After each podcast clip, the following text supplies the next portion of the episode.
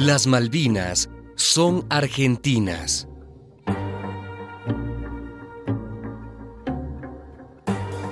Érase una vez una familia que vivía tranquila en su casa.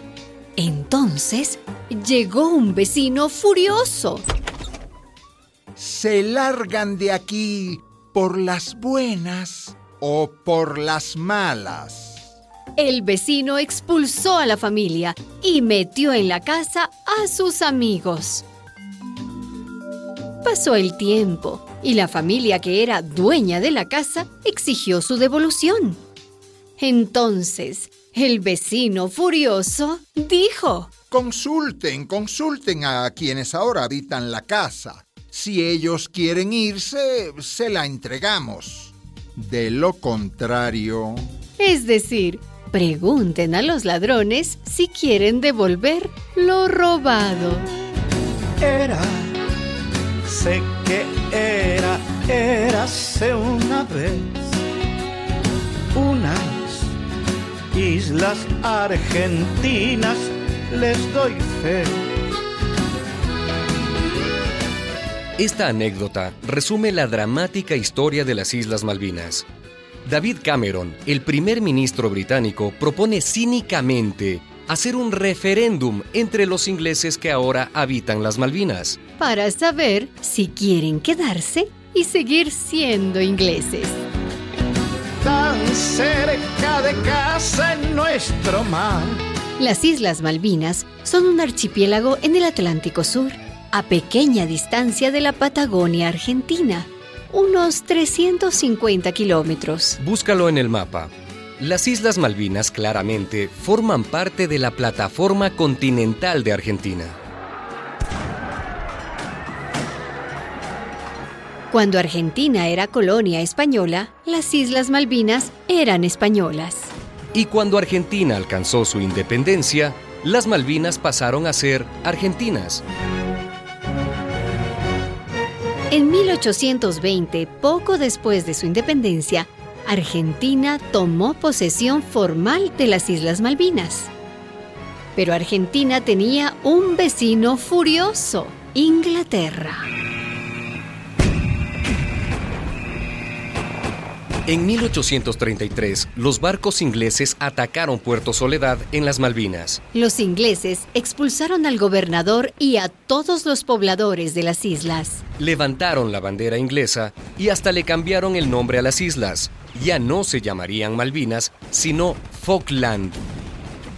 Para asegurar la conquista, los ingleses trajeron nuevos pobladores y les entregaron el territorio invadido. En 1982, durante la dictadura militar argentina, el general Galtieri declaró la guerra a Inglaterra para recuperar las Malvinas. Una guerra absurda para distraer la atención de la población argentina sometida a uno de los peores genocidios de, su, historia. Pero la verdad que esta guerra no fue decidida por los argentinos, pero otras guerras que hoy hay todavía en el mundo siguen siendo decididas por, parte de las grandes potencias que sentadas en el Consejo de Seguridad se amparan en ese Consejo de Seguridad para no cumplir ninguna de las resoluciones que sí obligan y demandan al resto de los países a cumplir. Ante el Comité de Descolonización de Naciones Unidas, la presidenta argentina Cristina Fernández está exigiendo que Inglaterra cumpla con la resolución 2065 que la obliga a sentarse a negociar para poner fin a este enclave colonial en el Atlántico Sur. Pero, ¿qué está en juego en las Islas Malvinas? ¿Por qué Inglaterra se empecina en mantener esta colonia robada hace casi dos siglos? Mira, en la plataforma de las islas hay una fortuna petrolera superior a los 200 mil millones de dólares. ¿Entendés? La riqueza pesquera ni te cuento. Especialmente del krill. Es un camaroncito que tanto les gusta a las ballenas. Pero además, ¿sabes una cosa?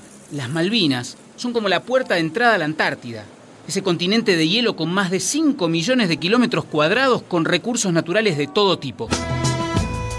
Argentina ha logrado amplio consenso político en torno a su reclamo por las Malvinas. La CELAC y la UNASUR han expresado su solidaridad. Los países del Mercosur no permiten ingresar en sus puertos a embarcaciones con la bandera de las Falkland.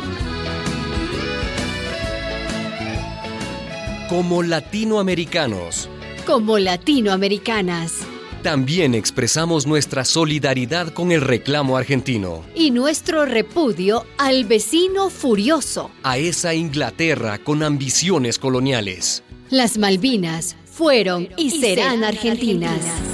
El peso de la historia decidió argentinas que allí flameara nuestro pabellón. Argentinas el peso de la historia decidió que argentinas, que allí flameara Una producción de radialistas apasionadas y apasionados.